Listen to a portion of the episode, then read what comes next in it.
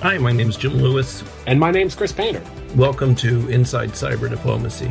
Between the two of us, I think we know almost everyone involved in cyber diplomacy. And the idea behind this is really to have frank conversations with those leaders in this area and bring that to the rest of the world, this new area of diplomacy, and talk to these leaders about what's going on.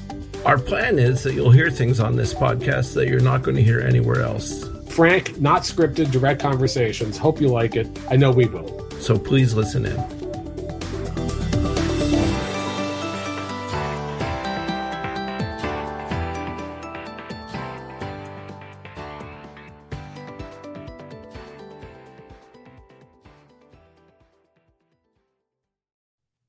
Hi, welcome to another episode of Inside Cyber Diplomacy. I'm here with Chris Painter, and we're very lucky today to have direct from New York and the OEWG, Michele Markoff, who is the leading cyber diplomat in the United States. And who I dub for a long time, a long time, uh, uh, the mother of norms. It's true. It was a hard birth, let me tell you. so, uh, you want to tell us about the OEWG? You're happy, right? Well, well, the first thing I'll tell you is that I didn't go to New York. I, everything was done remotely. There were only two cyber diplomats from capitals there. One was Andrei Krutskikh. The other was uh, Australia's uh, Johanna. Uh, yeah. Johanna Weaver. So the rest of us were all in different time zones and doing coordination by a variety of secure apps on the negotiation. And it was really quite a quite an experience. It was not the same as having, you know, coffee in the Vienna Cafe in the basement of the UN building. I was having bilats with Beijing in the middle of the night, so it was it was something else. Well, you know, the OEWG, there's been plenty being tweeted about it, I guess, and it was a very interesting negotiation, I'd say many people may not know that it was a Russia backed activity. And there was a, how shall we say, a schism two years ago between the US and uh, Russia. And Russia started its own UN First Committee activity. And the US, quite ironically, took over the Russia longstanding group of governmental experts activity, which suddenly became the US activity. So, because of the pandemic, you know, carefully planned efforts to make sure that both ended within a, a week or so of one another fell by the wayside. And uh, we were all thrown into timing uh, disarrays. So, the OEWG, which was conducted over a two year period, pursuant to a Russian resolution which tried to diverge from prior consensus agreements and which we and many of our Western allies opposed, was coming to a conclusion in the form of a 25 page report, which involved all of 193 member states of the UN, which obviously getting agreement between 15 or 20 is difficult enough but when you multiply that by many tens, you get a, a, much more difficult arrangement. So we were coming down to the wire. We had been very ably led by the Swiss ambassador, Ambassador Jörg Lauber, who had been the permanent representative of Switzerland in New York and took on this activity. And I give him the bulk of the credit for coming out with such a well crafted report that 193 countries could sign on. So, what does it do? We, the US, we, many uh, of our allies had expected that the Russians and their allies would try to diminish or weaken prior affirmations that had gone on in the three groups of governmental experts of 2010, 2013, and 2015. Those affirmations affected and affirmed the applicability of international law to cyberspace, devised and affirmed 11 norms that we think should apply or do apply below the threshold of the use of force, and a series of confidence building measures designed to allow states to effectively collaborate in real time. We presumed that Russia uh, would try to rewrite or denigrate those achievements. Interestingly enough, not only did Russia not do that in the final analysis, though they had spent the better part of two years disavowing the report that they signed on to. They left those affirmations alone. And China also, having been a reluctant participant and a reluctant affirmer of international law in cyberspace, did pretty much an about face and, in fact, insisted that the prior acquis, that is what had been agreed before, be cited, indeed quoted as foundational. And so that put the US, when we were prepared to be somewhat disagreeable if all of those bad things had come to pass, it put the US in the position of seeing that all our hard work for over the prior decade was in fact reaffirmed by 193 member states of the United Nations. So, on balance, it was very favorable toward reaffirming the foundational nature of what we call the framework for responsible state behavior. The downside uh, is that the Russians have a, uh, I believe, a long term plan, and they have a five year five year OEWG going forward, starting, I guess, in June of this year. And they have very different goals in mind for where all of this should, in fact, end up.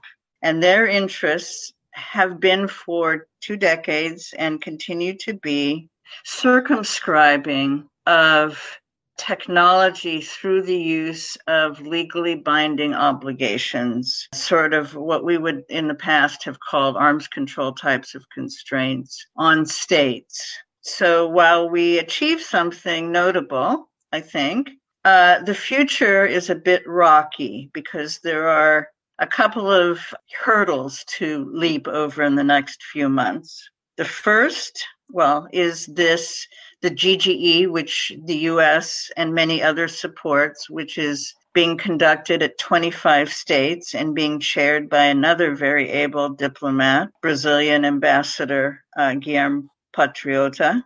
And because the OEWG ended already with consensus, my question is whether Russia has much incentive to join a consensus on that when their very basic interests, they've decided are threatened by the existence of the GGE. The second other hurdle, which is not always on the uh, end of the tongue of many cyber experts, is the fact that Russia succeeded also two years ago in passing a resolution that would begin more binding treaty negotiations in another committee, the Legal Affairs Committee of the UN, to devise a cybercrime instrument to eclipse and potentially replace the what we call the Budapest Convention that took 10 years to negotiate and of which Chris was a major player in uh, and that organizing, the organizing um, meeting for that activity was again the victim of a postponement because of COVID. And it is also happening in May. So one can't help but have some trepidation about how these may come together how some of the recommendations coming out of the OEWG might penetrate into a cybercrime instrument and how arms control elements could infuse both the third committee cybercrime d- discussions as well as the five year plan for this continuing OEWG. So I'll stop there. I'm sure you have many questions. So I think just breaking that apart, you know, there's lots there, obviously. And so uh-huh. one one question is, you know, for the OEWG report itself, and I think you're right. I think there was a lot of skepticism two years ago. There were articles about warring Russian and American resolutions that this would never be rectified. Uh-huh. So a lot of that didn't play out, as you said. And and the positive is you got 193 countries or more countries at least this you know talking about these issues. But you know there had been affirmations in the first committee before right? After the 2015 report for instance uh-huh. all countries voted on that. But getting every country to agree is big. But but what you know just in terms of the report itself what is it that didn't make it in that you wanted to get in? I saw your your signing statement uh, that you made you know and you you referenced some of them there. What what what from the us perspective was wanting? It's not so much that it was more a sin of commission than omission there uh, were statements that we were unable to remove, which called, and this has happened in the GGE reports before, so it's not entirely new, called for the development of new norms. So read that as the semaphore, the secret language of treaty stuff. Plus, in the last paragraph, even though the report itself is supposed to be only consensus, it was noted that there were calls for a treaty instrument that were non consensus. And that was in there too. So if I had to point at two things I was unhappy about, it was really kind of the fact that the pointers, the diplomatic pointers, are all there in the direction of things that are very troubling. Why are more norms troubling? Uh, the U.S. has taken a very careful path at looking at the issues of war and peace from the perspective not that the technology itself is bad or good, but that it states use of technology and the effects that that technology could have that is troubling and the way states might misuse that technology. So the notion that there would be more norms and it's there was a debate in the OEWG about whether the statements that were being made, even in the report, were quote what they called technology neutral, that is, not specifying that it was a technology that was a problem. I suspect that's not dead.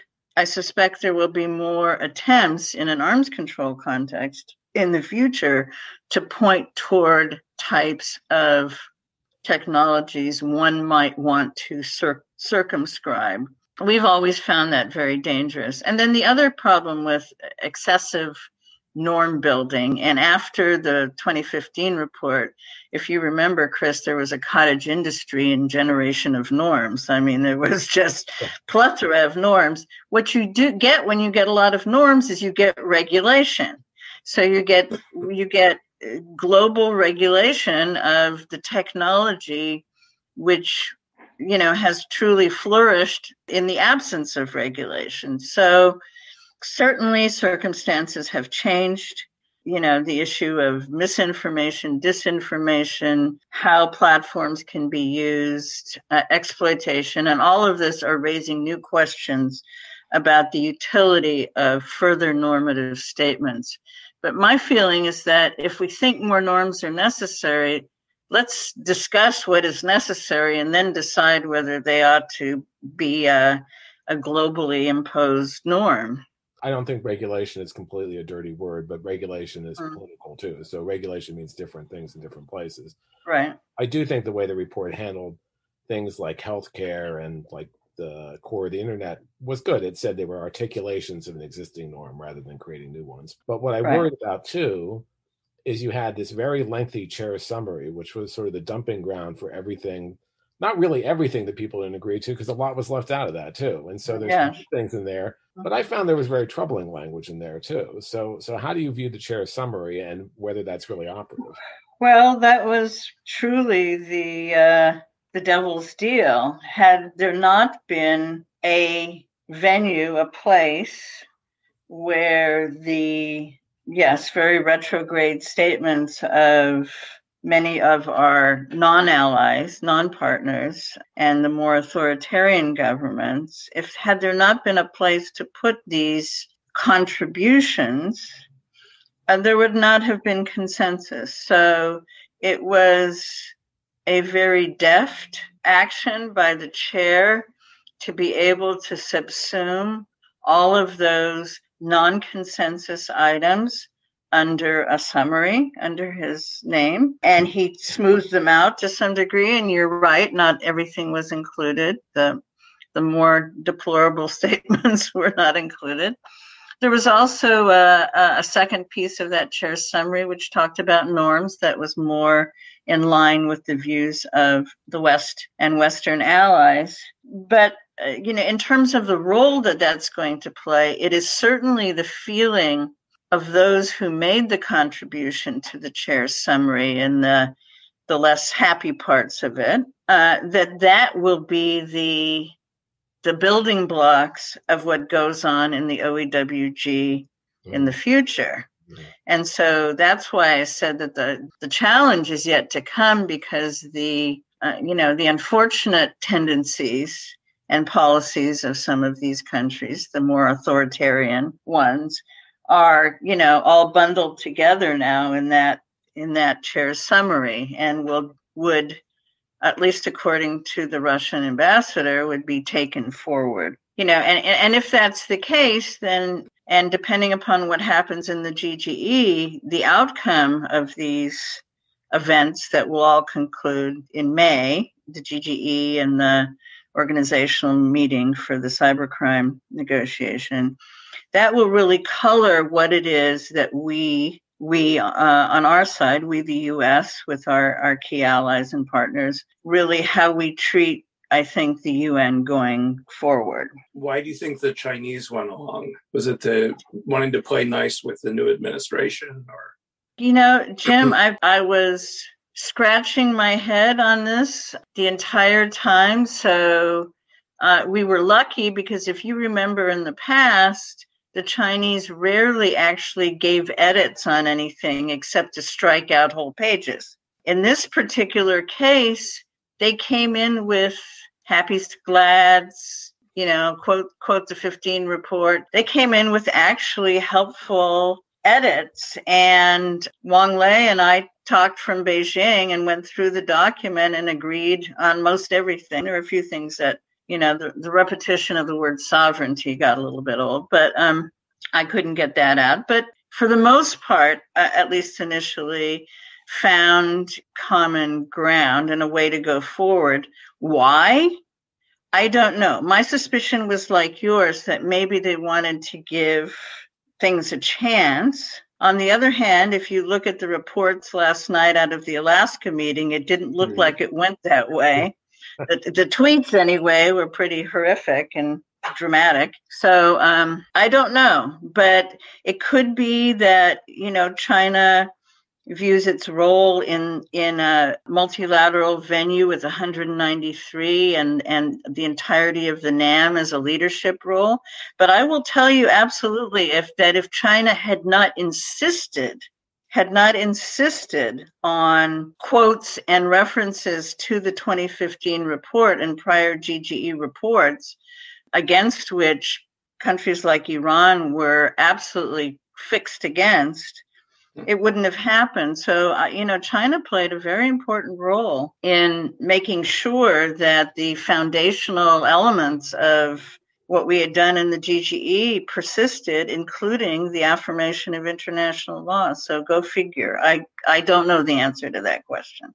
China did object, as I understand it, at least. There was so for the first time, Lauber brought in uh, other stakeholders for at least some informal meetings, and right. it was certainly different for this kind of setting, right? And some states, you know, the usual suspects sort of objected to that. They didn't really want that to happen, so they were more informal. Did you think that worked in the process? Do you think that should be expanded? Well, I mean, don't forget that he, both Lauber and Patriota, did a regional dog and pony show. They went around the world.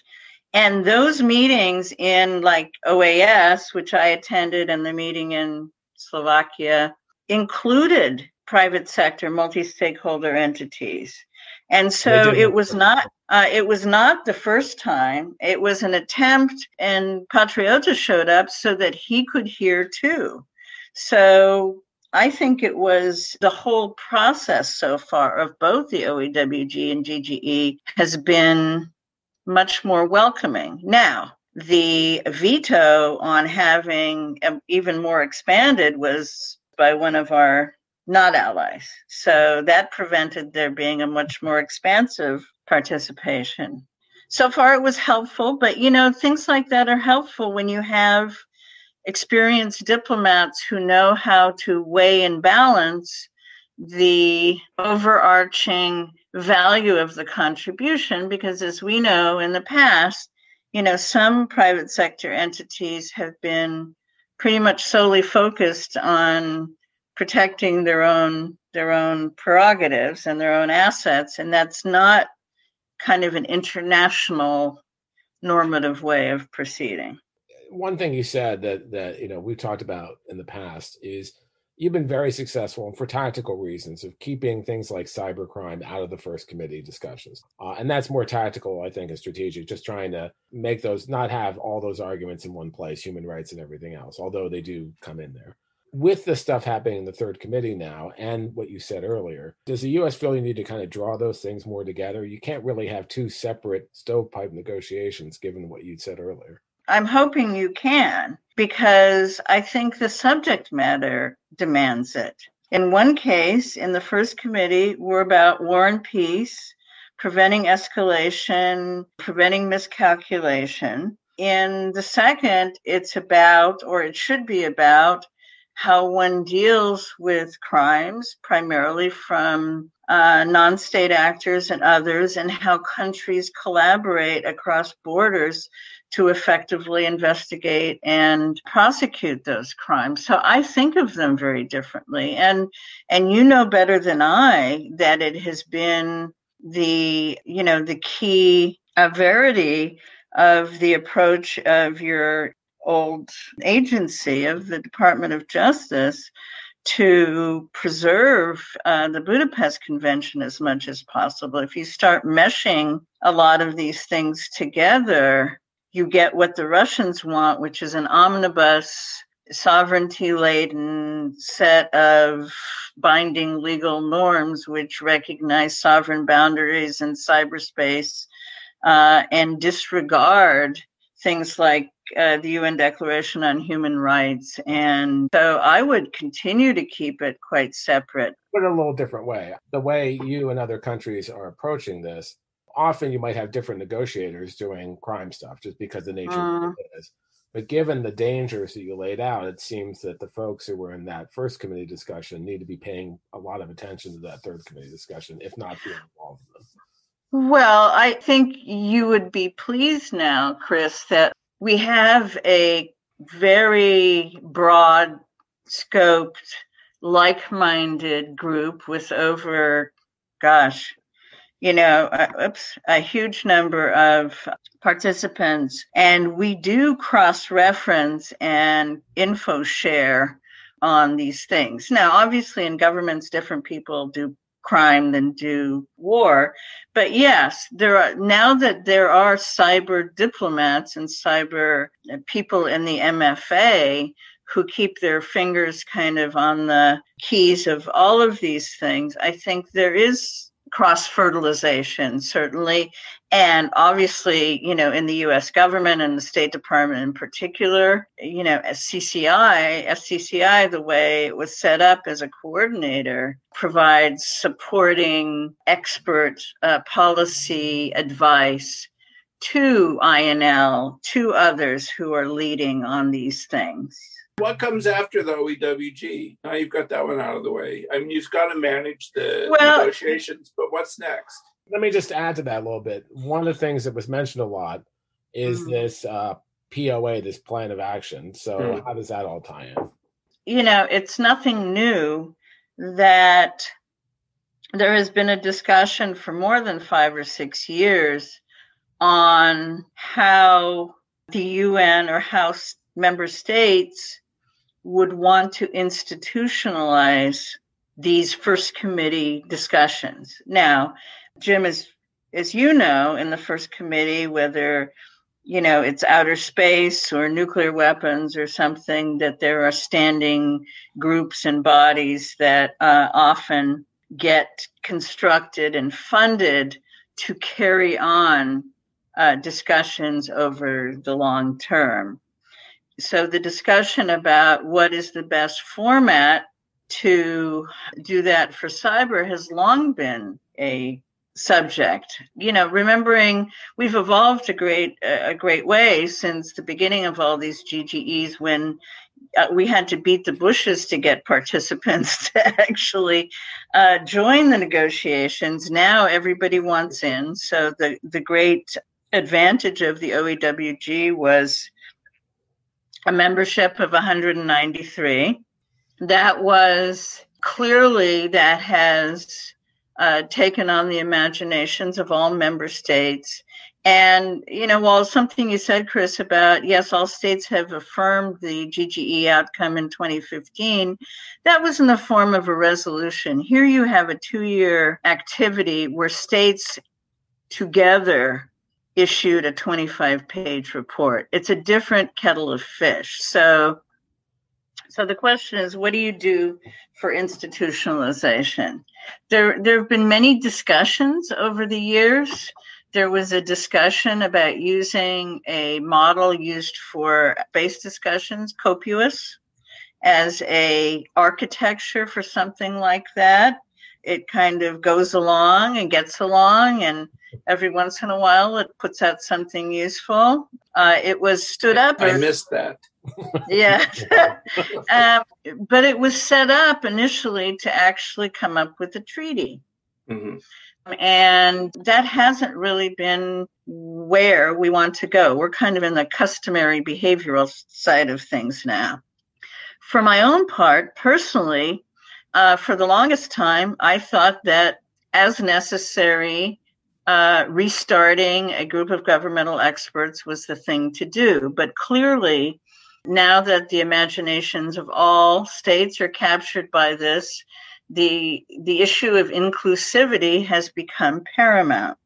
So this notion of a program of action, which is an architecture used in the UN already on small arms and light weapons. It hasn't been fleshed out for the cyber activity, but it was a notion of the French co partnered with Egypt interestingly, and uh, had now 51 or more co sponsors to stand up this all inclusive standing body that would develop an agenda and have you know continuing discussions. And even though the US has not signed up as a co-sponsor we didn't want to scare anybody else off. We we nonetheless support the notion and the idea, although I'd like to see more of how it would be implemented. So that issue has been floating around for, for a year now. And uh, the French and the Egyptians uh, both had the uh, ambition to get it mentioned in the OEWG and have it also mentioned in the GGE. So it was mentioned in with some trouble in the uh, OEWG. There was some backs and backing and forthing about proposals, putting proposals in that hadn't been discussed in great detail, and um, and so it's you know my thinking that I did not I, I didn't mind it being mentioned in the OEWG, but if it was going to be something useful. It needed to not be subsumed by the Russian OEWG five year plan. And that's how it was developing that it was going to be something controlled by Russia and trotted out like on Red Square once a year and talked about. Um, so we got some somewhat ambiguous language, I think, which allows it to be discussed in other places. And uh, I will certainly argue that it should be included in the GGE report.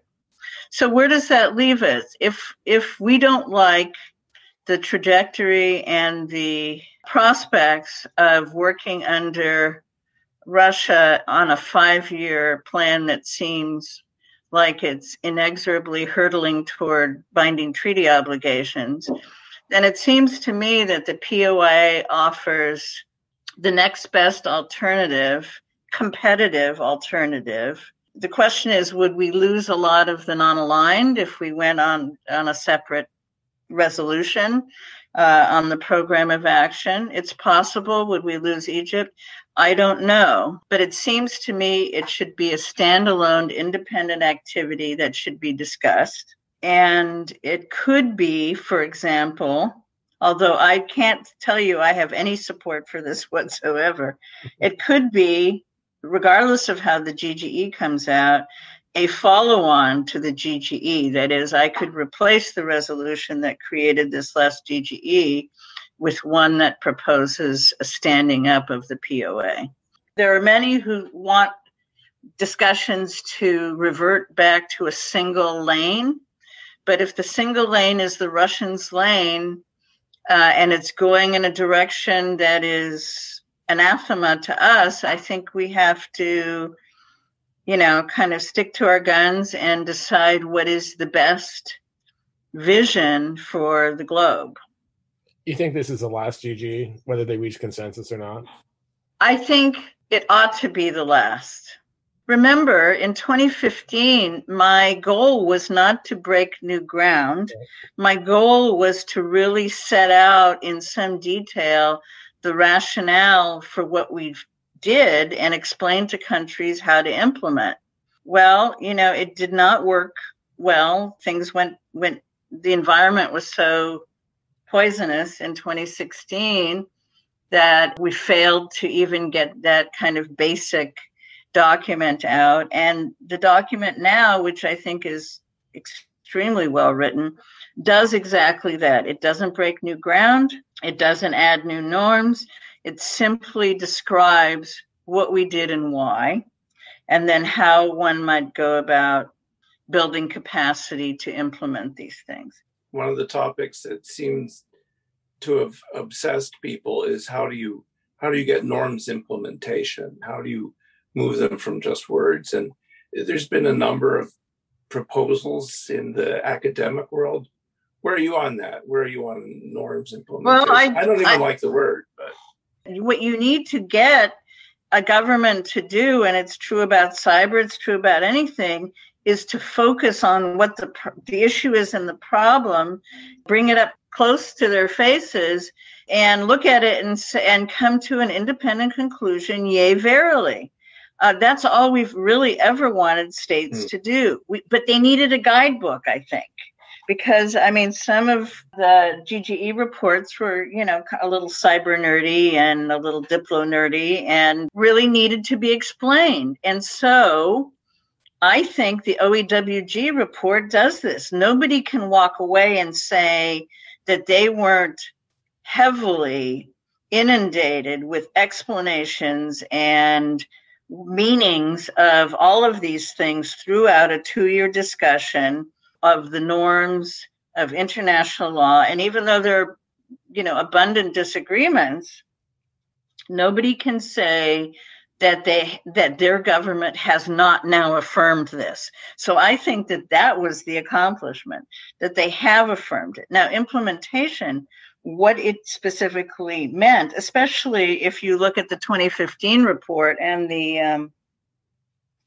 the 11 norms those were you know three of them were proposed by by the us by me um, but many of the others were proposed by a variety of states and they didn't have kind of the in-depth examination in all cases that they might have had and so now we're going back and explaining what they mean and what a state would do to affirm this so i think we're, we are on the path and i think that given the opening that the oewg has provided that the gge report will be very complementary to what has happened and then the question is, what do we need more GGEs to do?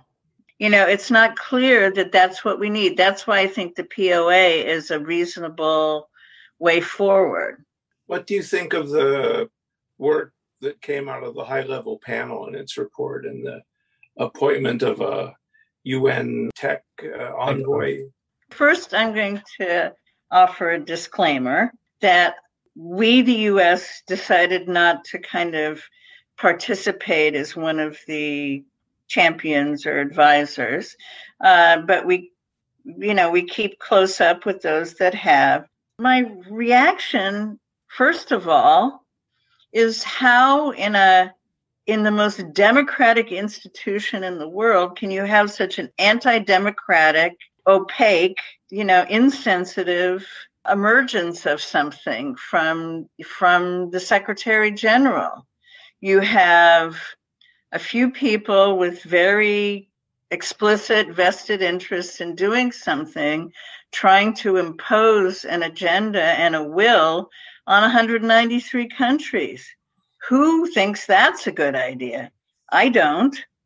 And especially in the security side of things where they simply dismissed everything that we've done since 1998 you know? So all of this stuff that we did was was literally by the the i hesitate to call him a gentleman the gentleman who was leading all of this you know uh, was simply disregarded and you know to be tossed on the trash heap of history apparently uh, and he was going to impose his own view yeah, he told me to, when he looked at cyberspace, he saw a vacuum that the UN had to rush in to fill. I've tweaked his well, words a little bit. Well, no, he, you know, he and I have had face to face set twos. I, I want to watch my language. Good idea. okay. Having a report which can comment on the gaps in where things are, you know, uh, gaps on capacity building, gaps on on where more things need to be done, surely that's useful. But to propose an agenda and you know, with lots of tentacles coming off of it that just is supposed to eclipse everything everybody else did by an and, and all of this by a non-expert. What a weird situation, you know. So I don't have I don't have much pleasant to say because frankly it hasn't touched us. As for a tech envoy, it's always helpful to have somebody who is really knowledgeable to uh, elevate an issue. And if that was going to be an inevitability, I certainly thought that there were some people who were being kind of bandied about as candidates who might be at, of tremendous value uh, in in elevating and explaining to the world you know to get you know to get affirmation of these frameworks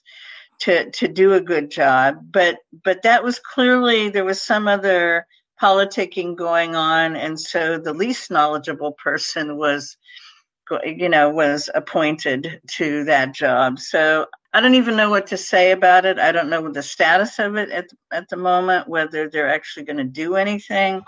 But I I don't know how you can do this in the UN without being inclusive and democratizing and bringing in those that have spent decades trying to move the ball forward on it. Yeah, the office is still there. Now, what they do mm-hmm. with the commission, I think, is unclear. But the mm-hmm. office is working away. I've had discussions with them recently too, so they're, they're not going away. Uh, well, they, they might be able to serve a function in trying to get the UN, various parts of the UN, to talk to each other. I worry a bit that, as we saw with the OEWG, there's a push to make everything UN centric, and that's not where you have to do everything. Well, I, I don't think people are s- submitting to that. Now, in terms of the UN, as far as the UN is concerned, I mean, uh, the Undersecretary Izumi Nakamitsu has been tremendous, and she is knowledgeable and she is sharp and a strong woman. And um, I can't thank her enough.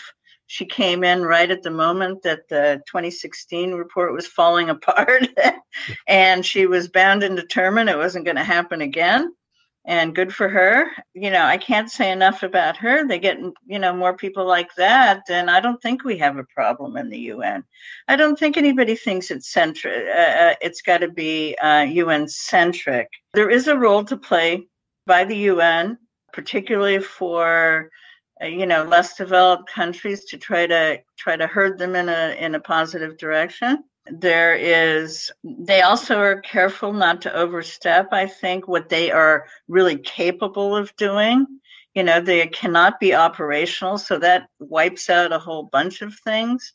But it all depend it all really depends on all of us member states and how we we convince one another to organize. Because if this five year OEWG goes off the rails and we don't get a POA, you know, the question we'll be asking ourselves is what's the future in the UN for these discussions if there's if there's no way forward. So where do the where do the regional organizations fit in on this? Because they've done some good works, at least on CBMs. Well, that's interesting now. So, take you know, what we did back in 2009 with OSCE, right at the time that we were negotiating the first discussions uh, in the first successful consensus report, as short as it was. Uh, and since then, in other uh, multilateral discussions, we took those, what I think are easily digestible and familiar forms of conflict prevention and took them to regional bodies like OSCE. So, so noting that CBMs were important for real-time contact, policy coordination, you know, uh, conflict prevention and things like that resonated in a body like OSCE, which was put together, in fact, to do CBMs in the, for the nuclear era in, in Europe. So we've had a tremendous amount of success there. I have been much more tentative and leery about introducing the norms discussion into these groups because every group wants to rejigger the norms to fit their own circumstances. And, you know, I want them to swallow them kind of as they were printed. And the only only group that's succeeded in doing any of that is uh, David Koh in Singapore got the ARF to affirm the 11 peacetime norms. But now that the OEWG has reaffirmed all of this, you can go to every state every country and every multilateral organizations and say you you signed on to this. So why don't we in the context of these regional organizations agree to observe the framework of responsible state behavior as it's published? Let me pick up on that. I mean you said this earlier too that one of the values of this report is there's no question now that all the member states have affirmed these which is great. Right. And so some have written that that does you know create a level of accountability that you know folks should live up to those.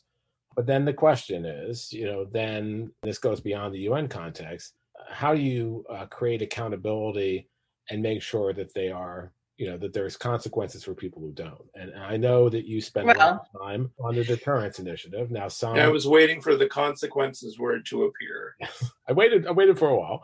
You spent a lot of time with that. Uh, so i have a couple questions that you can answer any way you like but but one uh-huh. is, how's that going? Two, uh, more generally, two, you know, there are some who say deterrence doesn't work. Stop talking about deterrence at all.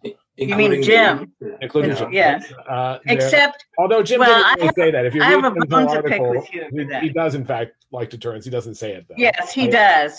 no, he came full circle in his mo- yes, mo- more he recent did. article. He it, but he did. You're all confused, Jim. That's all I can say. I thought he was going to hit me, so I hit him back first. so the um, the third the third part uh, of that is you know there is you know some tools that we're using that are more you know some of these cyber offensive tools and others or at least we've talked about using. And some of those are in partnership with other countries which is great and some of them are more unilateral. And so the question is you know mm-hmm. how does that jive with the deterrence initiative? How can those things coexist as there tension between let, let me back up a little. So what did we think of and what did we do? So we all, as you well know, uh, went through 2014, 15, 16, and Sony and OPM and all of these things in kind of a state of chaos of some sort. Uh, and the chaos revolved around how do you evaluate the nature of these incidents or disruptions? How, you know, what are the criteria you apply to them? And oh my gosh, you know, we've declared for 10 years that we will use any instrument of national power to uh, respond to um, a, a cyber attack. But lo and behold, all the instruments of national power we have are above the threshold of the use of force, and nobody's going to approve an outcome going down a smokestack anywhere in in in exchange for doing in Sony studios, you know. So we we struggled through you know, we had tried to anticipate some of this, but we but when push came to shove and when the you know what hit the fan and WikiLeaks and all of that stuff, it was like nobody knew what what the process was to evaluate this. And we didn't have the instruments of national power to fit the crime. We didn't have a series of responses or consequences or ways of imposing costs on bad guys that made sense. And so that was the catalyst for this four year project that, you know, your former office, Chris, engaged in, where I said, okay, here we are. We have these incidents. We are stymied by attribution and ecclesiastical attribution takes two years, so we're not agile. We don't know how to evaluate whether this is important to US national security or not. We don't have a set of responses that are that make sense and we have no way of getting the attention of our superiors to get them to sit down be quiet and listen to what various course of action might be so that was that was the stimulus. And we want to be agile. We want to be able to respond. So we had to pre plan. So we were asked to, on the basis of some of our ideas about this, State Department of all places was asked to write a deterrence report, a cyber deterrence report. You know, the second one that we've actually led on before, the last one being in 2008. And this one was a very different concept. And yes, Jim Lewis, it talks about, you know, ex post facto imposition of consequences below the threshold the use of force. And the question you might ask is, what the hell the use is that? Um, and I think in your in your little missive to Cyber Command last week, you came full circle. But I agree with you on where you ended up is even though we have what we have done is construct what we call a deterrence playbook, which walks principals through how one evaluate it, not just principals, the whole interagency, uh, a process of evaluating, analyzing, and then coming up with courses of action that can be considered across the entire panoply of possibilities and I, I know you're trying to get at it. I'm not sure you actually got at it in the cyber command thing. Uh, the co- the notion of we need to be able to coerce more. Yeah, it would be nice. What do you do below the threshold of the use of force, which, by the way, is higher than you stated in there. It actually has to has to have lethality for it to actually cross that threshold for the U.S. We have stated. Why don't you make it public? What we did was was put together this uh, you know playbook to walk through this and we it took a year and a half two years for the whole interagency to contribute scores of consequences that are both generic consequences and tailored consequences for particular adversaries. And to decide how to be able to give options to our principals and walk them through this. Now, eight cabinet secretaries signed off on this report and playbook. We had seven different lines of effort going on. You know, I think as a student of decision theory, which was my academic specialty, if followed, it gives a way to move forward and not get stuck in some of these uh, decision doom loops that we got into very easily in this. But I agree with going back to what I agree with you on, Jim. I agree with you that our consequences, which need to remain below the threshold of the use of force are not persuasive enough. They are not coercive enough. But whether offensive cyber means, as you posit, is the way to do that, I wonder because the persistent engagement piece has not seemed to gain the attention either of key adversaries. And I do not agree with you that it is not non escalatory. No, it may not escalate above the threshold of the use of force, but we could certainly be in a in a bits and bytes spitting war for you know a long time. And of course, there's the old adage that we're more vulnerable than everybody else, as we've just demonstrated recently. I don't know if All I right. accept that anymore. All right. Anyway, so so the question is, how else can you deal with some of these things? Now, being you know an old negotiator yourself, there's a reason to talk about stability, and a, also a reason to talk about, if you can get there again, uh, what actually constitutes destabilizing actions in cyberspace, right? What would either side perceive as destabilizing? And if you were able to define what that is, and you were able to say that we you will restrain yourself from doing that, how would you know if they did it or not? You know, no external observables, no indicators, no tactical warning. So the mm. question is, how do you get out of this in ways that are other than the coercive things that you talked about in your article? So back at you. So, so, so we, we agreed not to discuss any of the recent incidents uh, uh, going into this call. But no, we're not going to. You know, I'm not discussing recent incidents. Yeah. I'm talking about. We're talking about theory now. No, but but here's here's the question that Jim asked. I think it's a is a fair one. Like as many Jim's questions are. I'm not saying that was the only one he's ever raised. but thank you. You know, um, why not make it more public? Why you know uh, this is the Doctor Strangelove thing? Why why have a doomsday device if no? How long have we been saying that? We've been saying that now for 11 years. Yeah, that scene um, from that movie we were going to release it on May Day. yes, exactly. So I mean, I, you no no no no no no. I don't accept this. I don't accept this at all. I, it's we are we are not opaque here. There was a 30 page unclassified précis to the deterrence report. There ha- was a uh, a public statement signed by 27 countries in the in at the high level week uh, under John uh, former Deputy Secretary of State yeah. John Sullivan 2019 that talked about the imposition of consequences and all of that. There have been, you know, well, me, I talk about it repeatedly.